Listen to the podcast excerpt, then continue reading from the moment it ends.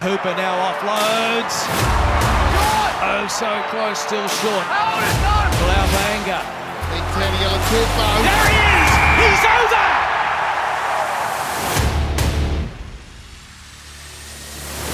He's over! And welcome to the Rugby Royal Rumble Round 2.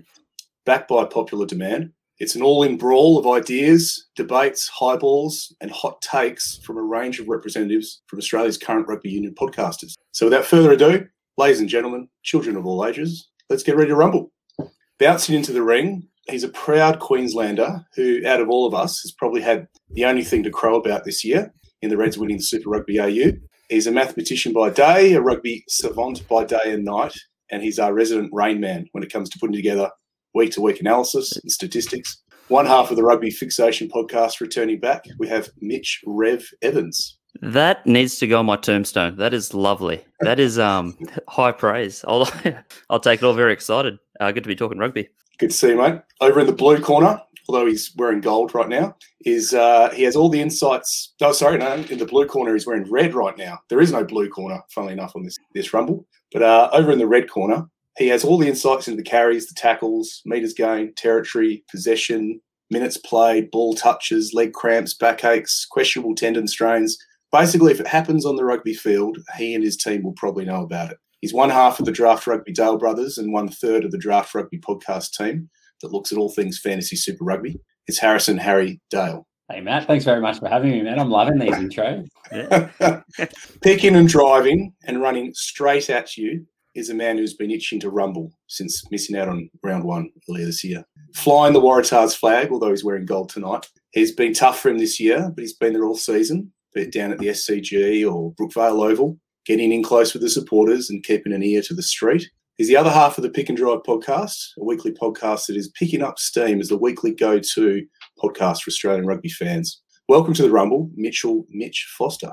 Thank you, everyone. That's a great intro. I'm glad we're recording this because that might need to go on every episode of the Pick and Drive Rugby podcast moving forward. That was awesome. Thank you. Right. Now we're 2 minutes in, so I'm probably taking too long with this. Last of all, myself, Matt Durrant, director and host of the Gold Digger podcast series. I'm a humble rugby servant here because I wouldn't want to be anywhere else but talking rugby, and also because I'm a lone wolf podcaster, so I can't tag anyone else in. Welcome, gentlemen, to this, our second Australian Rugby Royal Rumble for 2021. And here we are at the end of, well, first half of a season. There's a lot more rugby to come in 2021, but we've just finished Super Rugby Trans Tasman. So why don't we just kick it off by, I guess, talking about the final between the Blues and Highlanders at Eden Park last week. Mitch, do you want to, or Rev, maybe, Mitch or Rev? Do you guys want to kick us off with your thoughts on the final? Yeah, happy to kick it off. So Blues, I guess, for the team I was going for, mainly just because I felt bad they hadn't won anything in quite a while. I think 2003 was their last final. And look, it was a really good game. It was probably the best game we've seen in a while. It was the closest we'd been to a test match sort of feeling. And with some of the blowout games from Trans-Tasman, I think it was nice to finish with something that felt really like a bit of an ebb and flow. We threw a few lead changes towards the end of the game and a nice bit of, I guess, change. Despite the Highlanders not being able to cross the whitewash, they stayed in the match really well. And really, until the last minute, it was pretty much anyone's match. So I was stoked to see that. And I thought that actually did justice to what was a pretty tough season to watch in that Trans-Tasman. What did you think, Harry, given you've got a slight allegiance to the South Island? Yeah, I've definitely tried to show my colours. I was obviously, as Nelson probably put all over social media, pretty disappointed. I'd flown over to New Zealand and just assumed that Christchurch would be hosting the final. So team let me down, but either way, I decided I'd back the South Island side, the Highlanders. So a little bit disappointed with the result, but a very good game. It's so different to what we saw through Trans-Tasman and through the domestic competitions as well. I managed to rope my wife in to go to the pub and watch it, and it was just a real ebb and flow battle, real tight game. I thought that the Blues breakdown was absolutely outstanding and was probably the highlight of the match for me. They were just so dominant in that area, and it was probably the big difference maker. But a very good final, and the Blues deserved winners. Yeah, look, I think from Aotearoa to AU, all the finals this year were nice and close, which was a good contest. Mitch, did you think that all the teams played a bit differently when it came to the finals as opposed to the regular seasons leading up? Yeah, I think one of the things I enjoyed most about this final is it probably didn't fit the storyline that we've come to expect of Super Rugby the last few years, in that it wasn't the Crusaders in there just rolling anyone they came up against. So come the last sort of 10, 15 minutes, the game was really there for both teams to play for. And we haven't seen that for a while now, where a final, apart from Super Rugby AU, the last few years, Super Rugby in its normal format has generally been, the finals have been tied up with about 20 minutes to go. The Crusaders are generally pretty far ahead, particularly the last few years. So it was refreshing to have two teams that weren't the Crusaders in there, and the game was really come down to that last few minutes. It was exciting. Yeah, look, it really was. We've got, looks like one blue supporter who's joined our comments. So I should probably make mention of anyone wishing to get involved. Please leave your comments and we'll try and respond. Thanks to Brian Druffeldorf, who's our first commenter of the Rumble. And, of course, Ruben Black, who's basically was very, very happy man, saying the Blues defence was solid. And that's what won us the game. I probably agree with that. I think it was probably one of the better defensive outings that the Blues had put on all year, given they'd had some big wins, but they'd also had a lot of points scored against them throughout the season. I mean, looking back at the game, and I guess one thing that did stick out to me was that neither of the two teams in that final played in the Super Rugby Aotearoa final. What do we make of that, given that there was a team, an undefeated team in the Crusaders, that didn't even get a chance to play for a semi-final spot or anything that might have gotten them a second chance final? Well, with this final, I think the difference between these two teams was the kicking game. The New Zealand side as a whole really demonstrated a strong kicking advantage over the Aussies, and the Blues and the Highlanders were probably two of the teams that executed that best by having a kicking option in the halves and at fullback. The Blues' decision to have Zahn Sullivan as a fullback over Stephen Perifetta was just marvellous. Like, he is a rookie player and had better kicking tactically and for territory than any Australian player, and convincingly too. Like, if you look at the 5 games, he was so dominant with that aspect, which is crazy for such a young player to come in and dominate like that.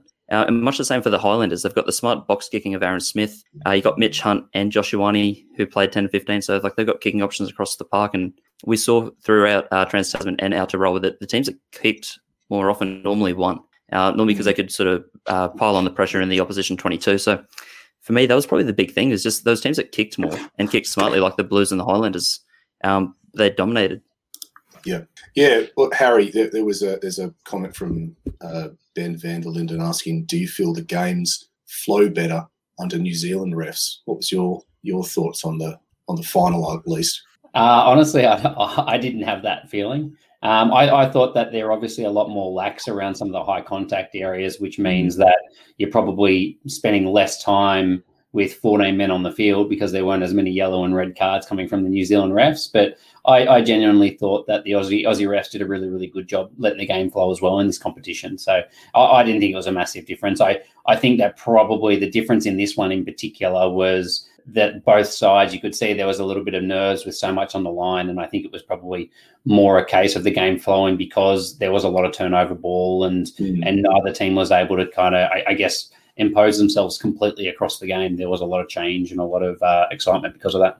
Yeah, there was a lot of scrutiny around some of the calls, and I think it just felt like the TMOs as well were very much involved, and there's this bizarre dynamic still playing out between referees and TMOs, and you know, I don't know, my personal opinion, it feels as though they're just still finding their rhythm with some of the new laws that are coming in, and obviously the pressure coming from World Rugby and others to respond to head high hits. Mitch, what was your sort of take on, I suppose, Trans Tasman as a overall competition, and you know, that might lead us into our next category. It's an interesting one. If looking at it purely from an Australian perspective, it wasn't good enough. It definitely wasn't enough. 2 wins from 25 games is nowhere near the level that we expected or we need in a competitive competition. It really takes away that competitiveness when we've got teams that 3 of our 5 teams didn't even get a win in this competition. So from that side alone, it raises questions about the sustainability of it moving forward. But if you also look at the results and the fact that we had 3 teams who were completely undefeated throughout the season, and that one of them, the Crusaders, miss out on the final, it doesn't really bode well as a competition either, because you don't have, you can do the best you can possibly do and you still don't make the final. It doesn't seem too competitive. Rev, you were coming off a glorious triumph at night in Brisbane, what probably seems like an age ago now. 1 week later, it was a pretty tough outing for the Reds over in New Zealand. You know, what was that sort of feeling of seeing a triumphant Super Rugby final and then seeing a pretty tough game to watch the following week. It was just it was like a bad hangover, which I guess is much like what the Reds players were experiencing themselves, because they were partying all throughout the week, as they deserved to, because it was a great combination of what I thought was a great domestic competition and just having that 6-day turnaround. They never really recovered from that, and I think it's one of the shames of the competition that we didn't have that week in between to perhaps see what they would have looked like at full strength. But even with that being said, none of the Aussie teams built into it, so it was a bit disappointing. Definitely in the preparation for this podcast, I looked back at the podcast I did straight after that Reds win, and the mood was definitely much higher. Like, I had Brett McKay on. We were both very confident, both really excited about the Trans Tasman comp to come.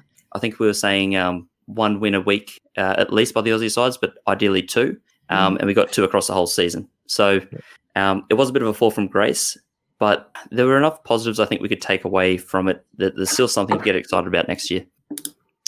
Yeah, look, I mean, 2 out of 25 wins, it's pretty hard to massage those numbers to look better. While the teams didn't look so good, I'm curious to know, I thought there were some individual, performances that stood out. Harry, obviously looking at individual players the way you guys do at Draft Rugby, was there any particular players across the Australian teams that stood out for you in terms of their efforts or their, the things that they were able to gain?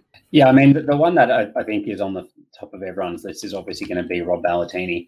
I think he excelled through Super Rugby AU, and there was some big question marks on whether or not he would actually be able to go on with that through against the Kiwi opposition, and I think he did that, and if not, improved. So I thought he did himself a massive favour in terms of his Wallabies credentials with how we competed week in, week out, in losing sides really every single week, with the exception of a lucky miskick from Geordie Barrett against the Hurricanes.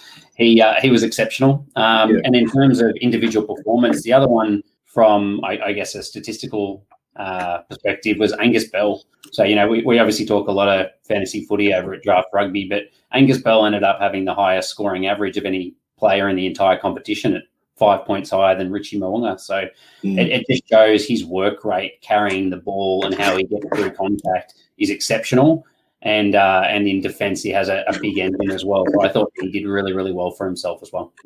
Yeah, look, I think that they were probably the bright moments. I'm sure we'll talk about some of them later as they are in the Wallaby squad. I suppose, and look, I do try to be positive, but anyone that's listened to my podcast know that it's more of a critical look at Australian rugby, so I try to be objective. None of this came as a surprise to me, unfortunately. I suppose I've just been looking at the Super Rugby competition. I think 2020 and the year that we've all had was a great reset, and it was a lot of unknowns going into this last 2 years, really. So I think this was probably the first chance we've really had to see how we measure up. Interestingly, and of course my team, the Western Force, I thought it was a funny old year, because they did seem to have some good wins and they did seem to put up a better performance against the Kiwis. They do have an older squad. Some of those guys aren't going to be there much longer. There's a lot of internationals. A couple of players aren't going to be there anymore. They bit the bullet and just went with the Cabelli and Miotti combination, which I thought paid dividends for them. But that's probably not going to be there next year. So I think, and now the Rebels have obviously lost some really crucial players. So it's going to be a tough year for a couple of teams next year to build off from that. Whereas I think in many places the Waratahs could be looking at hopefully learning from this year and hardening up a bit and coming back maybe with one or two inclusions and eventually a head coach whenever that might happen. Anyone got any ideas on when that might be announced? No, they're staying pretty quiet on that one, I think, at the moment. Yeah.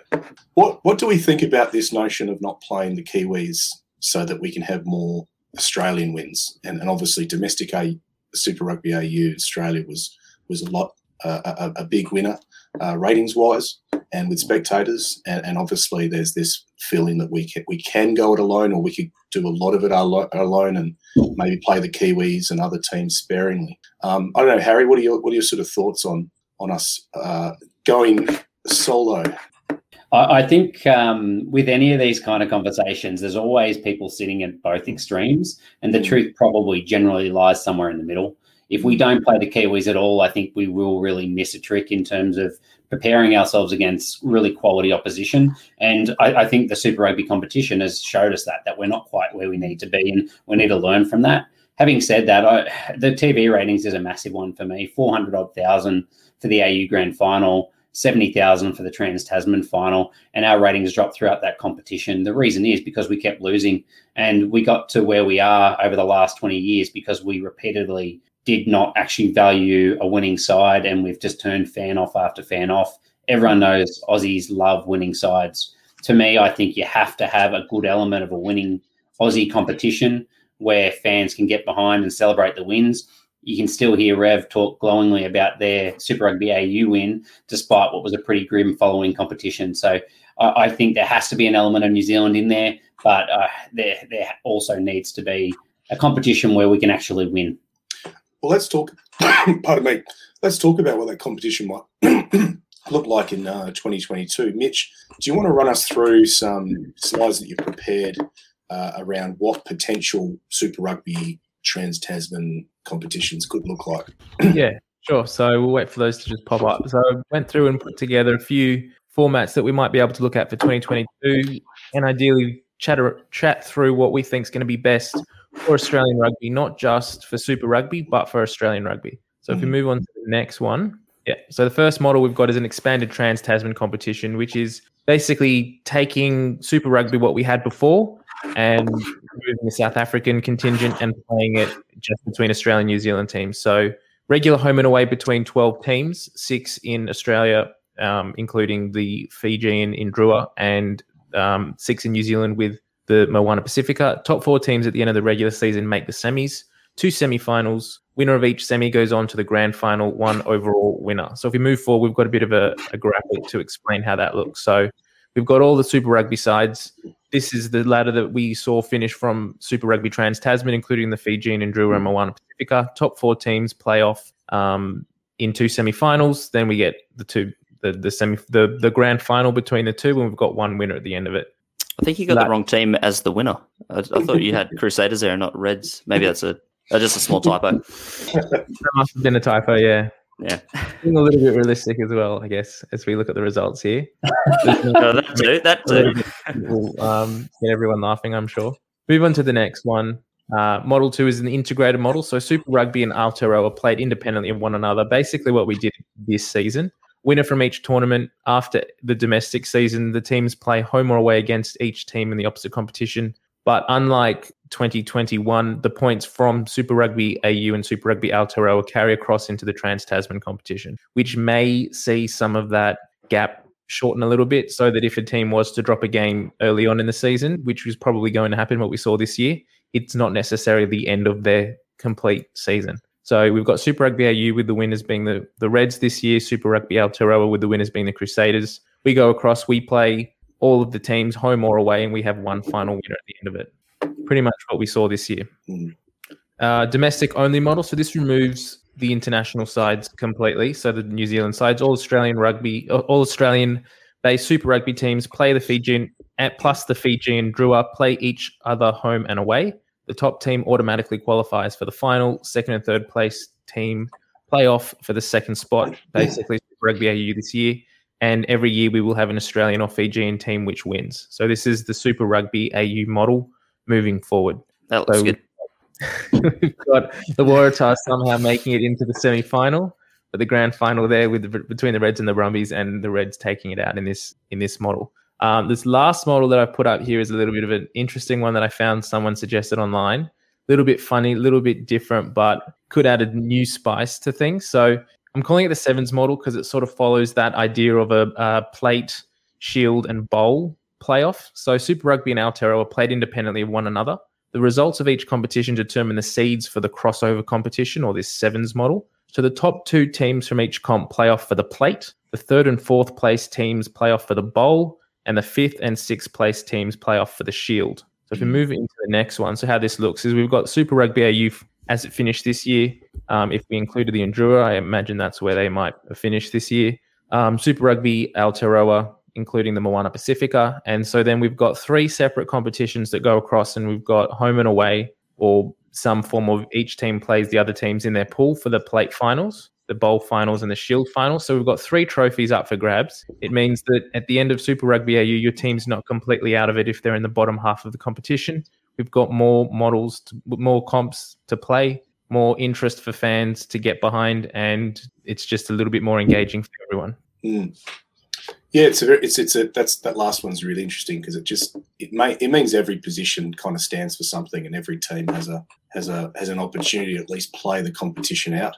Brygan is a fan of Model 2, suggesting every weekend contains both in-conference and cross-conference matches. I suppose that sort of starts to go back to what Super Rugby up to 2019 was in terms of there being Australian, South African and New Zealand conferences and then a bit of mixture around. I think that did get confusing, but maybe it wouldn't be so confusing if you've only got two conferences to manage. Harry, what are your thoughts on these sorts of models? Yeah, I think of the two conferences, first of all, you think of the NBA and they've got their East and West Conference and they do some sort of competition like that, and it seems to work pretty well. So I think the thing that made it so confusing was having Argentina and South Africa and then four conferences at one point, and the constant change as well. You know, if you change the conference model every second year, of course, it's going to get confusing. So I don't necessarily think it'll be too confusing if they did go down that path, but I mean, I think that something more like your sevens model there is starting to come down to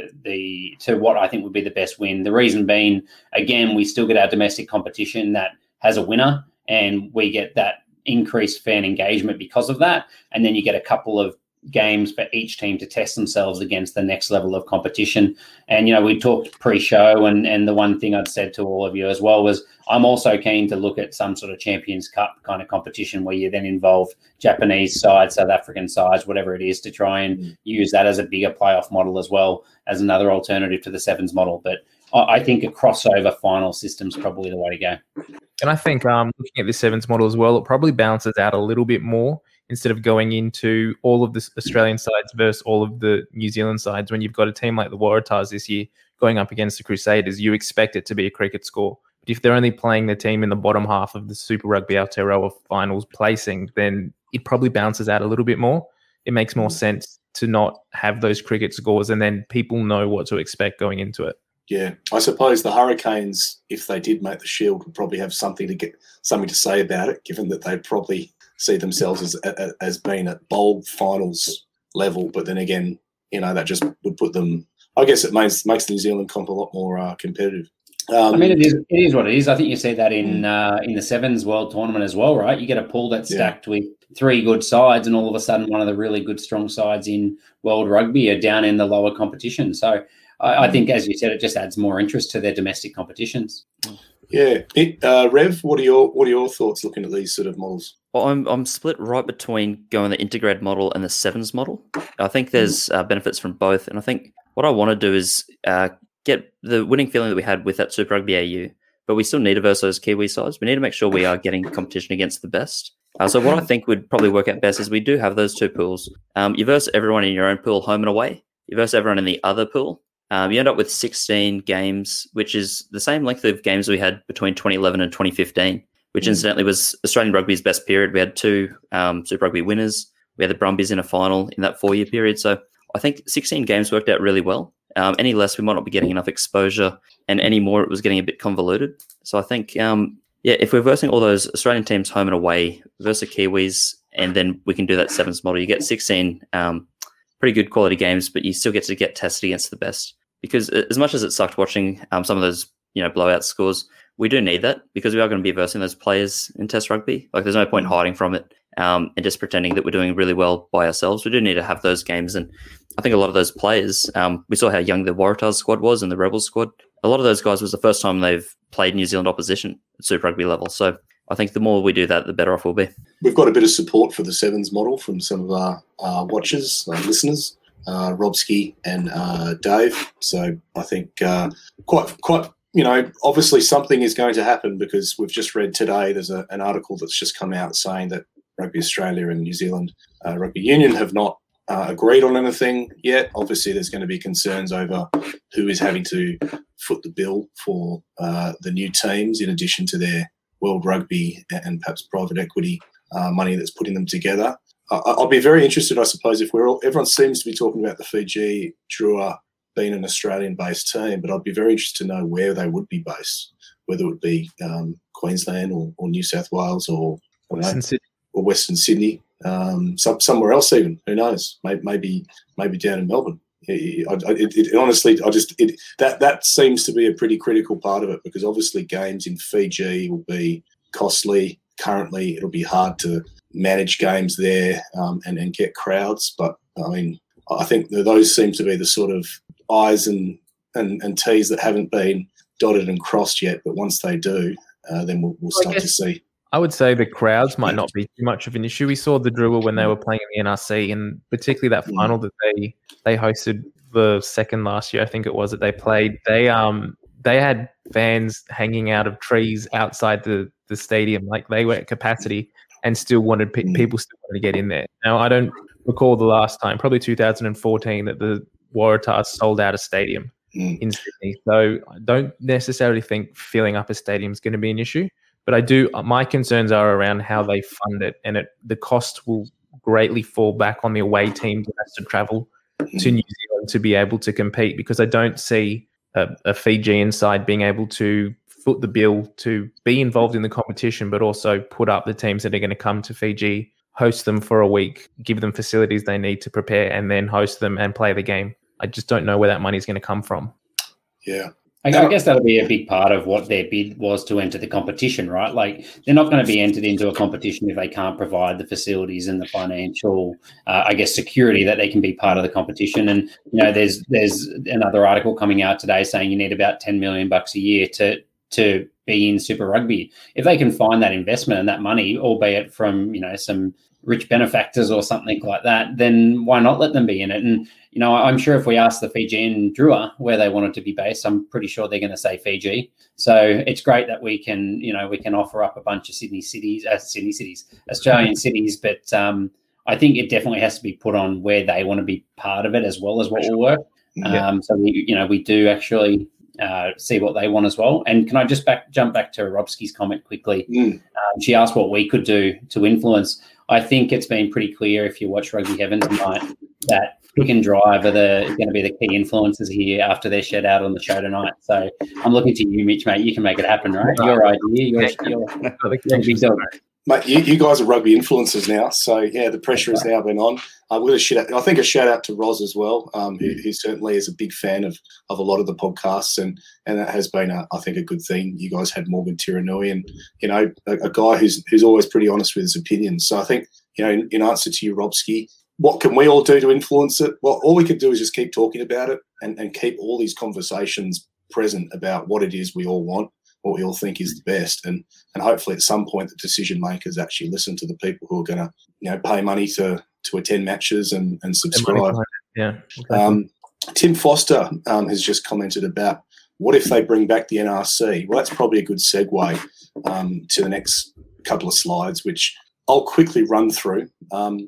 These are basically sort of looking at the layout of the rugby schedule. So if we take it as a given that there'll be some sort of Super Rugby Trans Tasman competition put together, whether it's one of Mitch's models or something different. You know, we're going to probably have something from February to May or June even in that area. But then what happens next? And I think this is the big conversation in Australia now is, you know, we do need a development competition. We've seen probably too many players thrust into playing Super Rugby this year that perhaps didn't have quite the experience, you know, really in the lion's den, which, you know, there's a school of thought that that's a good thing, that it hardens them up, toughens them up. There's another school of thought that it can burn them out and put a lot of pressure on them. And, you know, one thought, I think I asked this question of our group chat, Harry, and I don't know if there was any answer or if we got an answer, but it was just the injury count to the Australian players versus the New Zealanders. And it does seem like there was a lot more injuries on the Australian side of the ledger. I think there definitely were. My take from the start of the competition coming back into another really physical week-to-week competition was that the Kiwis' injuries seemed to be really severe. They had a lot of season-ending injuries compared to the Aussies, but the Aussies seemed to have really frequent competitions where they had so many players that were being used throughout the comps as well. So I think there was different competition to competition, but in terms of just sheer volume, definitely I would have thought it was the Aussies that had more injuries. Yeah. So looking ahead, okay. So I think it's well agreed that we need some sort of NRC or some sort of development tier, a third tier, if you will, if we count international being first and Super Rugby being second. So this is currently where we're at now, where we have Super Rugby taking up the first five months of the year, 5-6 months, and then our club competitions kick in and also last from about April to September, varies state to state. Now, the old system was when we had NRC, it was a very short competition, and it, in some cases, really only lasted 7 weeks, and it was at the end of a club year, basically. So I think the school of thought was it would give both amateur club players and leftover Super Rugby squad players a chance to thrash it out and get a bit of extra rugby at a more elite level. Currently, if we were to do that now, you've got to assume that there's not much money to do much, but this is probably the cheapest model to get something internally, to give players more game time, and to allow a lot of the squad players from Super Rugby that didn't get many games a chance to play. My biggest disadvantage, and probably why I never really got into NRC personally, was it just was too short for relevance. It always seemed to be at an odd time of the year, and it was just such a short competition. If we look at option two, and again, these are just a bunch of different options. We're throwing them out there. There's probably others.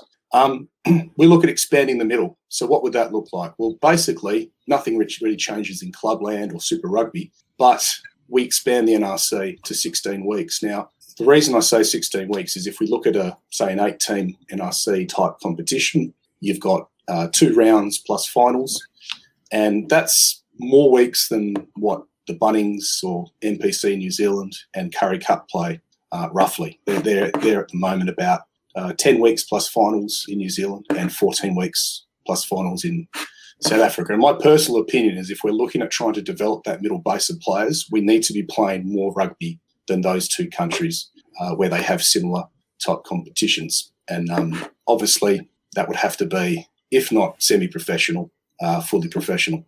So massive costs. That model with the NRC in the middle, how does that work if you've got the Shoot, Shield and Hospital Cup running consecutively? This is the thing. To spread the players to play both. Well, the Super Rugby players would then shift down into the NRC. And if we look at the model that we had previously, we had 2 teams from New South Wales. So effectively, if you split the Waratahs in half, half go to Sydney, half go to New South Wales country. Do we then have enough players to also make up that full squad without picking the players out of Shoot Shield? I think, look, by this time of the year, I presume you're going to have injuries you're going to see. You're definitely still going to have pick guys coming out from Shoot Shield, but it just means that, if you're in the Waratahs squad, you're no longer holding a crash pad and then going off and playing for, Eastwood or whoever it is. You're actually playing a game that's a slightly higher level. And, it's going to keep that sort of that squad together rather than having people break off and then go to play for one of 12 different clubs if it's New South Wales. Yeah.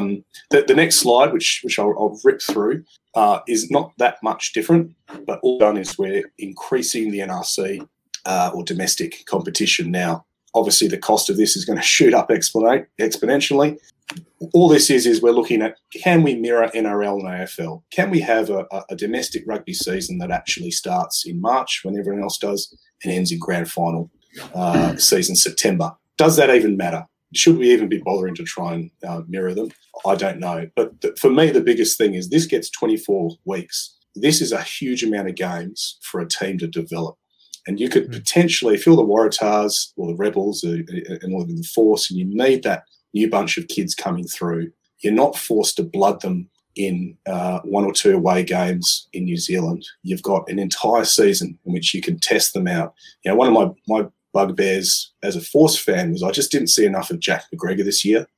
Yes, it's great that Rob Carney comes along, but poor old Jack McGregor, who I thought was looking good at the end of last year, got very little game time. And I think the times that he did play was when he wasn't with the Force, he was back playing club rugby in WA, and he was playing fly half for his local club, Palmyra. Now, he never plays fly half for the Force. So what is the point of a guy not playing in a half-decent elite level of competition in a position that he's actually been groomed for? And so that's one of my things is, we have to look at this as a cost, but as a future benefit, because we're going to develop that next group of guys, and the more games you play, the more they're going to develop. there's a last slide we'll show, and this will probably really throw the cat amongst the pigeons, and then we can really chat. And I'll have everyone come at me. This is option 4, the Great Reset. Well, how could we actually pay for this expensive local NRC team? Well, if you look up in the top, you'll notice it says 10 teams when it used to say 12, and there's, it says 3 Aussie teams where it said 5 Aussie teams. In simple brass, in simple accounting, if we removed 2 teams from the Super Rugby competition, we free up maybe 20 million if we're going by today's reports of what a Super Rugby team's cost, to potentially put that back and fund more players and more teams and more coaches in a more domestic competition. Biggest con is, yes, it's going to be hugely divisive. We saw that in 2017. But I throw it out there because I think that there is still something that we have to do as a union, in terms of we still have to do something drastic to change the way we're going. This is certainly what New Zealand were recommending in their Aratipa review last year. I don't know what the grounds was for that, whether they'd actually looked at it from a qualitative, analysis, or whether it was just a bunch of guys sitting around a table coming up with numbers. But this is one way, probably not the most, probably not the way a lot of people want to think about, but it's one comment out there. So anyway, what are the thoughts about NRC in general, domestic competitions, and how we could make it work?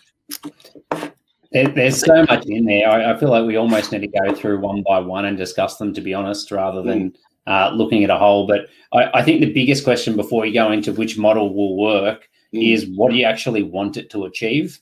And I think the 4 models you showed there could all be fantastic, depending on what your actual aim out of the competition is. What's the point of a 24-week competition if we're going to go broke and we're just using it to develop it, and the showpiece is still going to be Super Rugby? Or do we cut it back to 3 teams and have a very abbreviated Super Rugby and make our showpiece the NRC? If we do that, and it's really the bulk of rugby that's been seen on television, it'll start to pick up a following because it's the cream of the crop. I don't think we really have any answers from anyone saying the role of the NRC is to do this exact thing, other than just develop some players regardless of whatever it costs.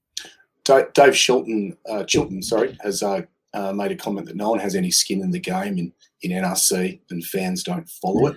I'll probably challenge that from the perspective of someone from WA, whereas I think that the WA did get behind the spirit and then the goal.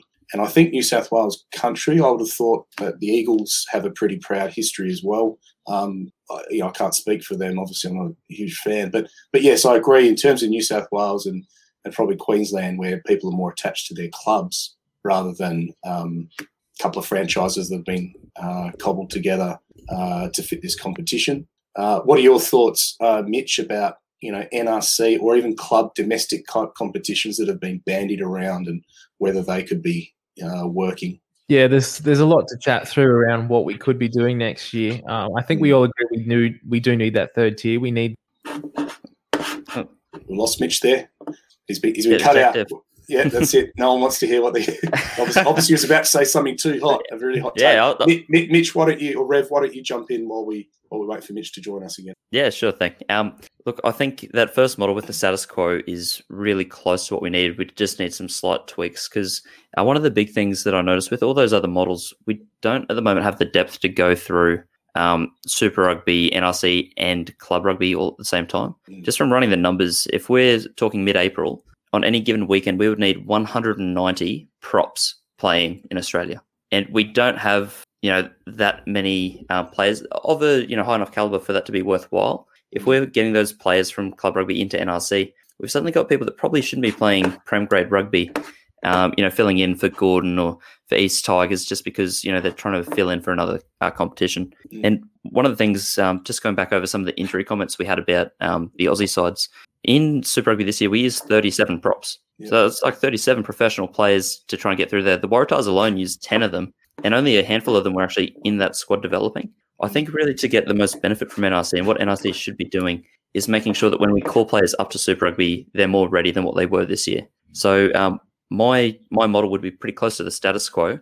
We could have from Feb 12 to June 26, a 20-week Super Rugby comp.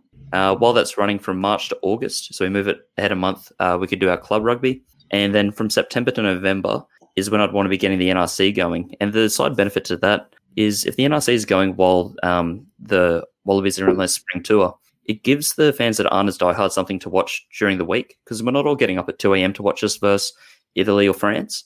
But there are a lot of people that, you know, have families and, you know, want to watch rugby that might be able to see Liam Wright running around for, you know, Queensland country at 5 p.m. And that's probably a bit more in line with what they want. So I think that status quo keeps it pretty close to what we want. I think the only thing I'd do is, as you said, it's not detailed enough. So I'd keep that they verse everyone once, but then we set up some rivalries. So I'd want to see Brisbane City versus Queensland country in both New South Wales teams, you know, establish that bit of connection there and, you know, try and force a bit of a rivalry between maybe the Brumbies and the Drua, or sorry, the Vikings and the Drua, just to get some of that thing going. So if we have maybe 10 weeks of that and then the 2 weeks of finals, that to me is probably enough development for some of those players, you know, 10 games against other professionals so that when they get to Super Rugby next year, they are ready to go and they're not clashing with club rugby. Mitch, you're back with us. What were you going to say? I was going to say, we all agree that we need that third tier. We need that level between Shoot Shield or club rugby and Super Rugby to move into the Wallabies. I think the biggest thing we need to get out of an NRC type format is improvement from players to step up to Super Rugby when they're ready, but also an area for the current Super Rugby teams, the players without, or the teams without their Wallabies players, to still play some football and to improve. So I don't necessarily agree that there's a great amount of gain from splitting the players down to go back to club rugby or to split them down into two separate teams. I would prefer to keep them together. So say the Waratahs keep playing as the Waratahs. And I really like Dave Chilton's comment before about something along the lines of that plate bowl type format. So we keep our Super Rugby teams together. They don't have their Wallabies players, but they've got their young up-and-comers coming through. So they play together.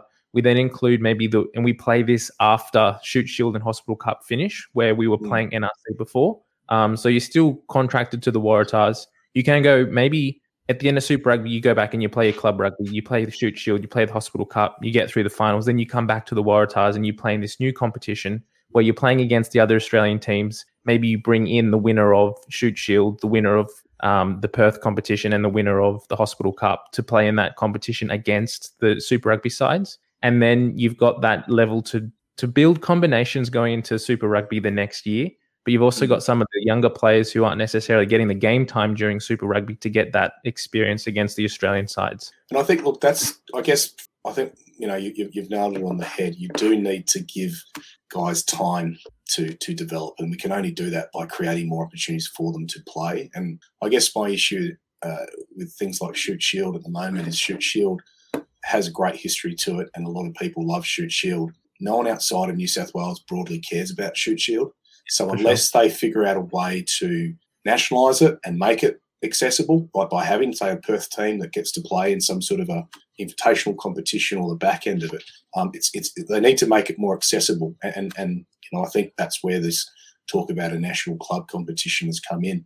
I'll give him a comment because it's a fair comment. Jason Sherman jumped in saying I disagree. Actually, it was his previous comment to I think my last slide where he didn't think cutting teams was an option, even down to two Super Rugby teams, which gets us to the point where we can be genuinely competitive with New Zealand. I'll disagree with that. I think if you coalesced all of our talent to two teams, you'd probably see a much different performance this year and in the future years. But that's not to say that there's not going to be pain and disappointment when people lose teams. And I think that's the conundrum that Australian rugby now has to deal with, is how do you make five teams work, because we're stuck with five teams. We can't, very hard to go back. It's like, you know, which child do we kick out of the house? Can't really do it. We've got to figure it out. And but I think, and yeah. I want to just throw in while we're talking around five teams and being able to sustain that. One of the comments that we hear a lot from that is we don't have the player talent to sustain five teams, particularly to be competitive against New Zealand sides. I think that there's another edge of that sword that we're not talking about, and that is private investment and being able to actually afford the talent to make our teams competitive. Mm. So if you look at overseas, we have probably 3 or 4 sides worth of talent Australian talent playing overseas in Japan and Europe. We've got some massive names that every time the Wallabies team comes up every year, we've got names like Skelton, Latu, Rory, the twins over there in the second row, like they're not playing in Australian rugby at the moment. If we can bring them back and bolster the Super Rugby talent, that's what we need to be focusing on, I think, at the moment. To be able to be competitive again, we need to bring our talent back home and have our players playing in Australia. We can talk about cutting teams down, but ultimately we end up diminishing our product. We are no longer competitive in the Australian market against the NRL, the AFL, and soccer if we've only got three teams that are competing against New Zealand. And even then, I don't know if we're going to be that competitive to be able to draw the crowd in to watch it. I think we need to be focusing more on bringing that talent back to play in Australian rugby for our Super Rugby sides.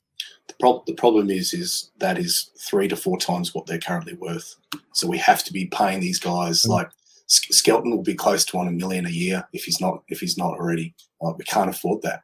You know, McMahon, forget about it. Karevi, forget about it. We've just lost Corambetti. That is our problem. Is we're part of a global rugby game where 80% of the wealth is in Australia and France. In UK and France. And I agree that there's got to be a way in which we can do it. I've always wondered whether or not Australia could try and partner up with clubs in other countries so that we try and send all of our players to one particular club. Probably can't happen because, you know, that's not the way capitalism works. But, you know, something along those lines. We've already got a lot of Aussies at the Guiltinis. How about we try and send a few there and then they come back so they get their experience. But look, yeah, I think ultimately we're going to see something that will come together at the Super Rugby level next year, which has to happen because that's what the broadcast deal demands. But it will be a bit of a wait and see with domestic league. I really do hope something happens, and something happens dramatically, because I just feel that every season we don't have that there, we're going to have another Super Rugby season like this year where we've just got a few lambs to the slaughter. We should move forward because we haven't gotten to one of the probably the main course of this Royal Rumble, which is what we always get excited about, which is picking our teams and looking at the Wallaby squad that has been currently assembled. So I think the best way for us to do that is perhaps everyone individually run through their 23-man team, and then we can look at the overlaps and look at the where there's conflicts and discuss and debate until we're blue in the face.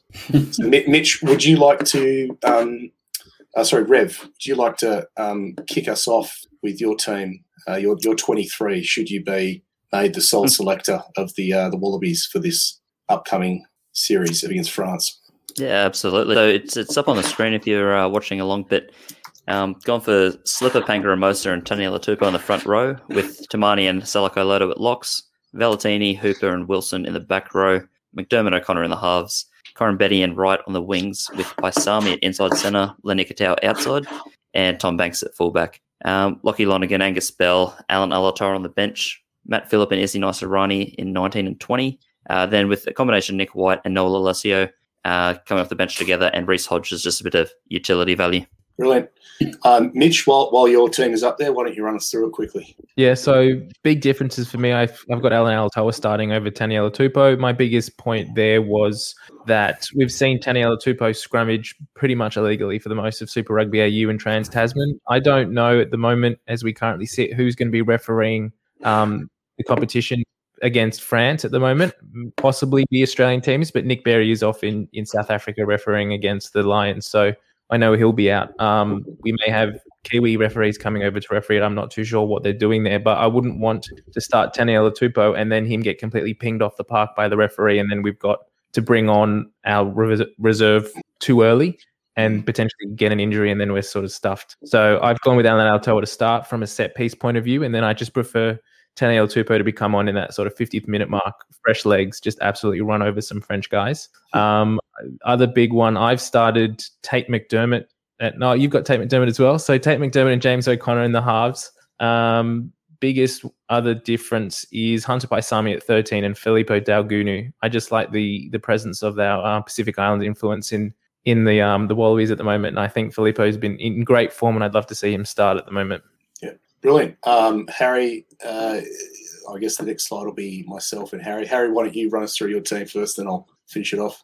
Yep. Yeah, I've got Slipper BPA and Taniela Tupou at the front. I'm just reading the comments. Jason Sherman says you might be undervaluing Matt Phillip's line-out value. I completely agree, mate. Matt Phillip is in my starting side. Lucan Salako Loto to partner him there. Valetini, Hooper and Wilson in the back row. I've got Nick White just as the experience to partner with James O'Connor. Having said that, I have been thinking a lot about these three tests and that it might be better to actually pair Nick White and Lolesio together and James O'Connor and Tate McDermott together, considering we're probably going to roll out a few different sides. But this is what I've gone with for my best side. Matty Toomua, despite having a pretty average campaign, I think deserves a spot given his history. Hunted by Paisami at 13, Korobetti, Wright and Banks in the outside backs. On the bench, I think the front row is the same for most. Lockie Lonergan, Angus Bell, Allan Alaalatoa. I've got Sida Timani. I'm not sure. I just couldn't put Darcy Swain in there, to be honest, and there's no one else. Izzy Naisarani, I really thought we'd see a lot more from him, but I've still got him on the side because, again, I think we're missing a couple of other key players in that squad. Tate McDermott, Len Ikitau, and Filipo Daugunu as well. So they round out my back reserves. Okay, and I'll run through quickly my team. I've got a couple of variations. My forward pack is pretty much the same, although I've gone with Angus Bell as a starting. I've got BPA in there, and as the boys will know, he wasn't even in my starting team until Kaitu was announced to have an injury. So he was definitely going to be my starting hooker. However, I'm pretty happy with my back row, and I think really glad to see Valetini looks to be like he's really coming into a bit more of a zone this season. I've agreed with probably Rev and Mitch in that I'm putting Tate and JOC together as a halves combination, and I'm going down the path which I may get chastised for of putting Noah Lolesio in at inside centre, pairing up with his Brumbies counterpart Len Ikitau. And Reece Hodge at fullback, assuming he's fit. My reserves list, however, I'm trying to keep some experience there with Slipper. Obviously, young Lachlan Lonergan is there because there's not many other hookers that seem to be in the squad. Darcy Swain is my probably described as a bolter. I'm sure we'll discuss that. And probably my most contentious choice is bringing Lachlan Swinton, rewarding him for some pretty dodgy play in the last few weeks. But Matt, I agree, Matt Toomua, who hasn't had the greatest season, always plays well, usually when he puts on a gold jersey. So it'd be pretty hard to not to have him in your 23. And Tom Banks there is another cover, I guess. Well, here he is, Nelson Dale. He's stormed into the rumble via our comments section, asking how many of us would have started Parisi if he wasn't injured. What teams do you play for? Yeah, probably not then. Probably not. I had him. I had him listed as my 13. To be honest, if he wasn't injured, I thought for sure he was the most damaging outside centre. I liked Ikitau's form early in the season, but he kind of faded away, and I think he's probably got a little bit more maturity to grow. I'd definitely have him starting. Yeah, I think that's pretty fair. Parisi was in ridiculous form. Yeah. I suppose there's a couple other guys like Patai is probably an injury.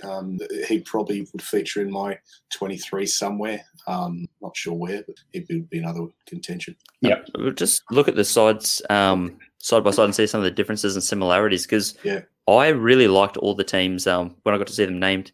There's not too many that I was looking at the spots thinking what's going on, but I'm keen to get into the ones that I guess I was scratching my head. I guess firstly, we all had Brendan Pangaramosa, Lucan Salako Loto, Rob Valetini, Michael Hooper, and James O'Connor starting. So that was consistent across the board. We also all had Lockie Lonergan as the reserve hooker, but I guess that was also partially because of the Fletti Kaitu injury. So that was that was a good bit of consistency there. So 5 starters in line. So that seems pretty in check. I might start with the players that we omitted. So, for example, I got in a bit of trouble. I didn't have Matt Toomua in my 23.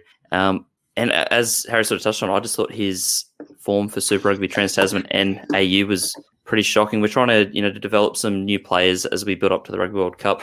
And, I think against this French side, we could probably afford to trial a few different players. They're bringing over some inexperience. We may as well play some of our form players and build that experience. Have I sold anyone on the no Matt Toomua, or you guys are still really keen to see that inclusion of experience? Look, I think he got a year ago. I thought he should be captain and he should be one of the main leaders, and I still think that despite the year he had with the Rebels. But I can see why you'd probably leave him out for at least the first or second test to give someone else a shot. And that's partly why I didn't start him. I wanted to see what someone like Lolesio could do if he was given that opportunity. Mitch, what was your sort of take on that? Because you're obviously you've got Toomua right in your starting team. Yeah, so with Toomua for me, he doesn't come off the bench for mine, and I didn't have enough trust in the other players in the Wallabies extended squad to pick them over Toomua at the moment. I know Toomua hasn't been playing great for the Rebels this year, but I'm kind of hoping that once he gets into the Wallabies setup, he's one of the leaders in this team. He will improve and find that form again that he's been lacking this year. It's a bit like Michael Hooper the last few seasons at the Waratahs. He always performs for the Wallabies. He was always performing for an underperforming Waratahs team. I think he's another player that has that leadership capability, and without him, I wasn't trusting in any other player to put him in over the top of him. Right. You go, Riff. I was just going to say we might just in trying to keep with time. I wanted to look at Toomua and I guess the person that could replace him, because instead of having him on the bench, I chose Noah Lolesio. Mm. My main concern is Harry's the only one that didn't have him in the squad, so why do you hate him? And Matt's the only one that started him at 12. What are you thinking? Like we might start with Harry. So with your decision to not have Lolesio, is that just because I guess there's probably more benefit in having those other backs out there? Because I do like that you've got Len Ikitau and Filipo Daugunu to choose from off the bench. Yeah, look, I think everyone will agree that 3 tests in 11 days, you're not going to only use these 23 players. I definitely would be starting Lolesio for at least one of the tests, probably one of the 3 tests. But I think if you have James O'Connor and Matt Toomua in your side, why would you carry a third fly half? If James O'Connor has to go off, Toomua just slides into 10, Hunter Paisami to 12, Ikitau to 13. It seems like a pretty good way to cover your backline. I do rate Toomua for that. Lolesio, definitely. And so, Matt, putting him at 12, despite not playing there since probably his under-20s days, it seems like a fun gamble, and he does have that partnership with Ikitau. Mm. Is that too risky for this French series? Look, let me explain some of my selections. So I did think about this for a while, and I just spent a fair chunk of time sitting in my bed staring at the ceiling, going through all the combinations, very, very in the style of the chess movie or chess TV series. Look, I had 3 sort of criteria that I was working off. One was I'm looking to the future. So I'm looking at 2023 and maybe even 2027. I think we have roughly about 25 to 30 Wallaby games until the French World Cup. So I think we need to be picking and sticking and actually working on who can be developed over the next two years and a few months. A couple of guys in there like Timani is just too old. I don't think he's going to be firing and in good shape by 2023. I could be wrong, and I hope I am. I wanted to reward loyalty, so I didn't want to choose guys who have already said that they're leaving at the end of this year, so hence why Corambetti doesn't make it, which is a tough move because he's a great player. I think he's one of our best players, but I just felt that, we have to start making a bit of drawing a line in the sand.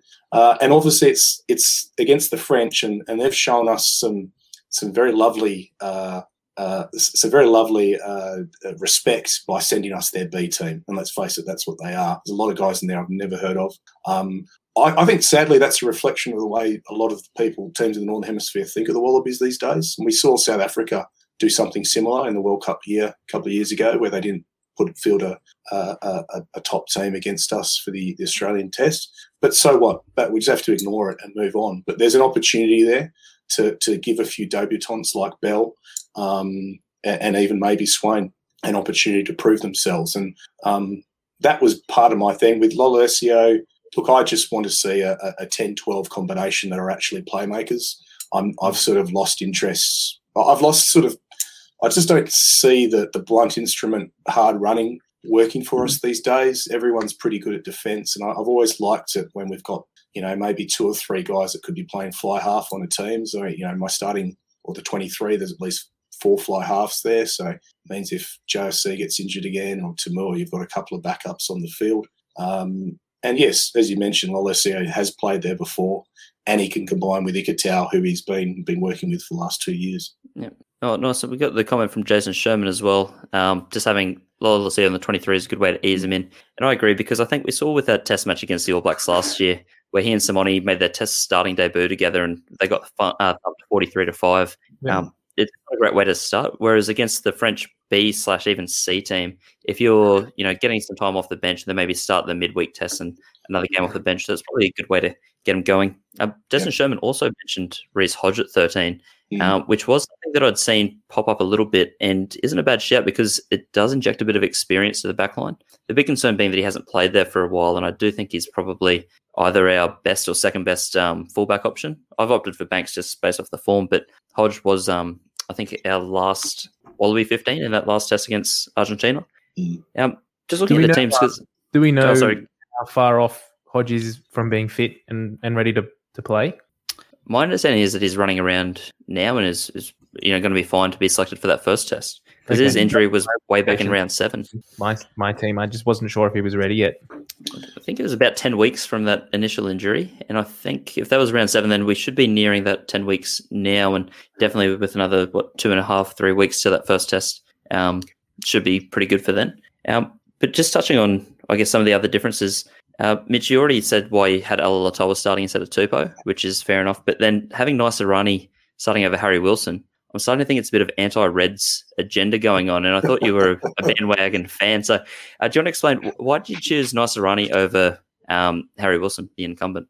It was a little bit about, like I mentioned previously, around the Pacific Island influence in the back line. I just think that some of our bigger ball carriers, particularly in the loose, are going to be a little bit more effective against this French side. So I prefer to see the likes of Rob Valentini, Izzy Naisarani, Lukan Salako Loto and Salako Timani just running the ball hard through the middle, picking and driving, as every good forward should be doing. I really like the ball presence that those players bring.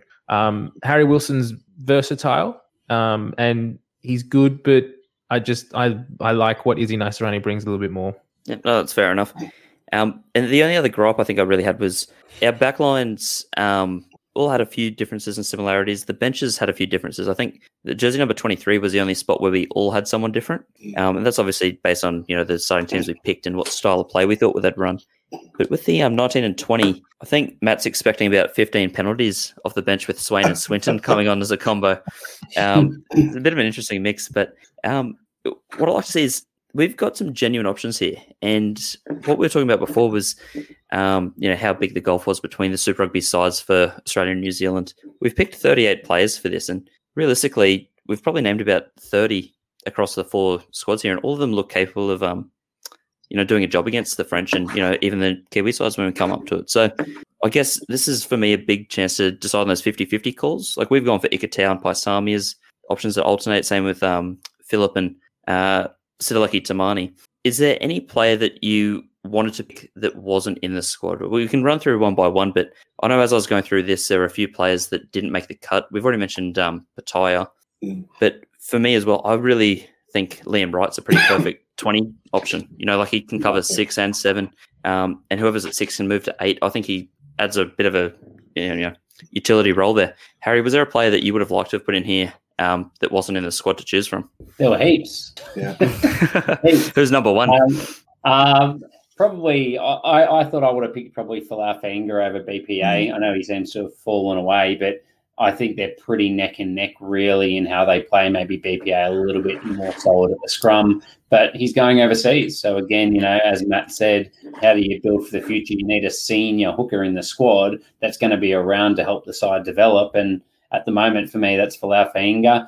There's other options, Parecki as well. I would have been happy to see him in the side as well, but that was a big one for me if I had to pick one.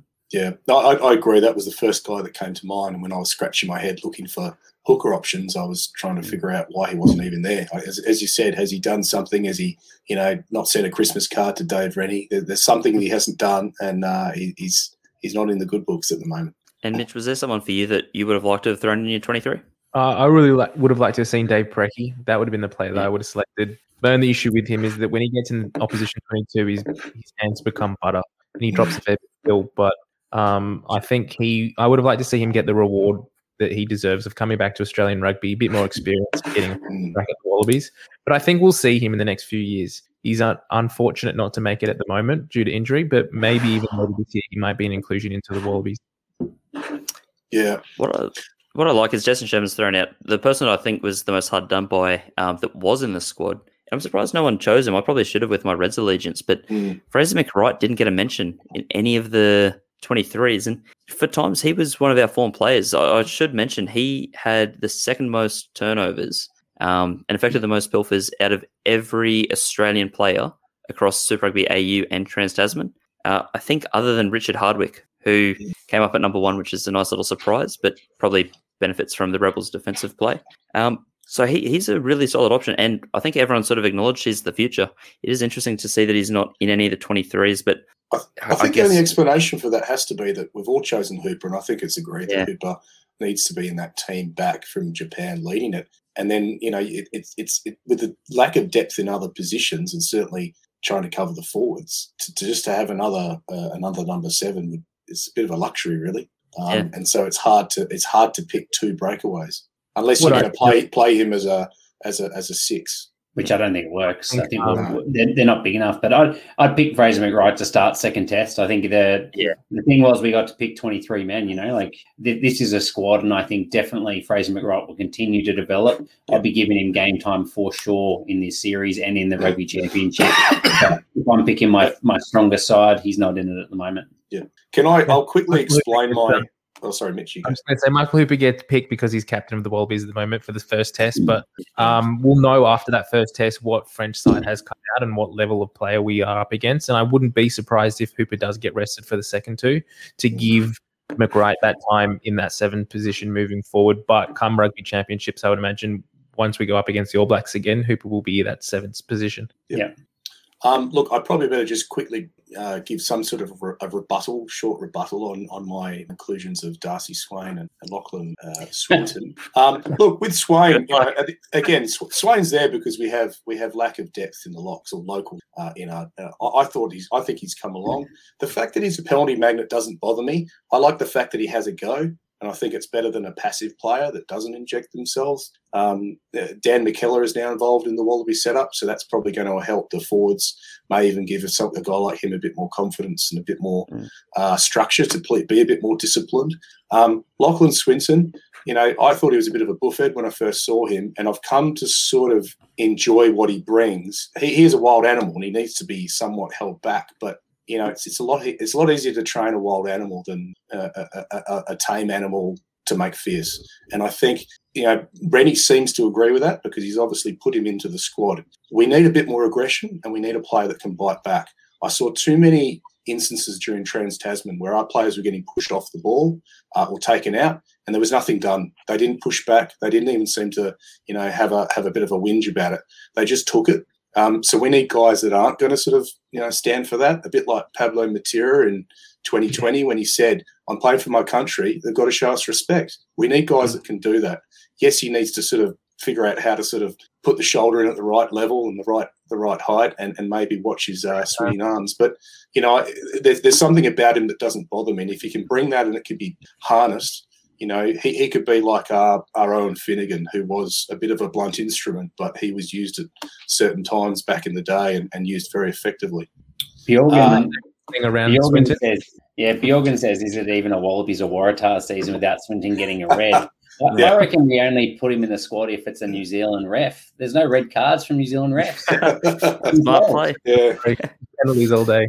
Look, I think the last thing I'd say about the second row is that people really do have to step up, and I think Salako Loto, who's, you know, has moments of brilliance, he really needs to. He didn't really take a hold of that position. Matt Phillip did. Matt Phillip really stood up last year, and I think Jason Sherman's mentioned before that he's got a real line-out potential. But you know, Salako Loto needs to step up this year because if he doesn't, Isaac Rolder's back in town, and I suppose Rennie does have a couple of wild card selections up his sleeve should he want to select from overseas.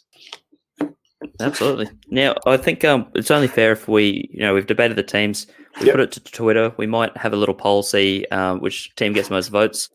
And just in the comments, vote for why you voted for me. It probably makes more sense just to go through and see why you agree. I'm happy to debate, but I think, I like that depth. I like seeing all those teams in action, and it's good to see that even in the comments and the live chat, there wasn't any, how dare you include so-and-so or exclude. Like, there's a good amount of debate going around this team, and that's a really strong sign heading into any sort of test environment, I think. Yeah. Look, we've got a minute left. This has been great. Let's have 10 seconds from you, Mitch, and then Harry. What are your little hopes going forward for the rest of this year? I'll go first. So I'd love to see the Wallabies pick their best 23 for the beginning of the French test, get some good momentum leading into the Rugby Championships, and get some good wins under the belt. I think as Australian rugby fans, that's what we need. So start off well against the French, get an idea of what our best 23 is, and building the Rugby Champs later in the year in the Bledisloe. Rev. Perfect. I think I'm the exact same. I just want to know what our best 23 is. So use the first test to work out what that is. Iron it out in Rugby Championship, get a win over the Kiwis, but more importantly, just focus on building this young side. We're the youngest out there, so let's build them. Yeah. Harry, you may well get the last say if we get cut off. Just a clear plan, aiming towards the World Cup. That's it. Yeah. Nice. And I guess if we're still rolling, my end is if things don't go well against France, and they may not, we shouldn't panic. We should be having long-term vision and cementing a squad that feels comfortable and doesn't have that pressure. Get through the Rugby Championship, and then hopefully by the end of the year, hopefully I'm going to get to see some live games over in the UK. We get to see a team that's starting to build nicely. Look, we're going to bring this to an end. Chris Lamb, very ambitious, 2021, time to win the Bledisloe. I couldn't agree more. It's been time to win the Bledisloe for the last 19 years, mate. So let's hope something happens this year. But look, I think everyone... This has been great. I think we could probably do this for another 2 hours. These rumbles, they're good fun. Maybe we'll do another one at the end of the year. I don't know. I'm sure that there'll be a discussion amongst us about it. But if anyone does have any further comments or queries they want to ask, you can follow any of the 4 podcasts on your screen and reach out to us. And I think that's a great idea, Rev. We could put up the teams and get a bit of a vote and see who is the people's choice selector for the upcoming French series. So without much ado, thanks everyone for your comments, jumping in, and we really appreciate it. Follow us all back, and who knows, we may be doing this sometime later in the year. So till now, bye-bye. Bye. See you guys. Thank you.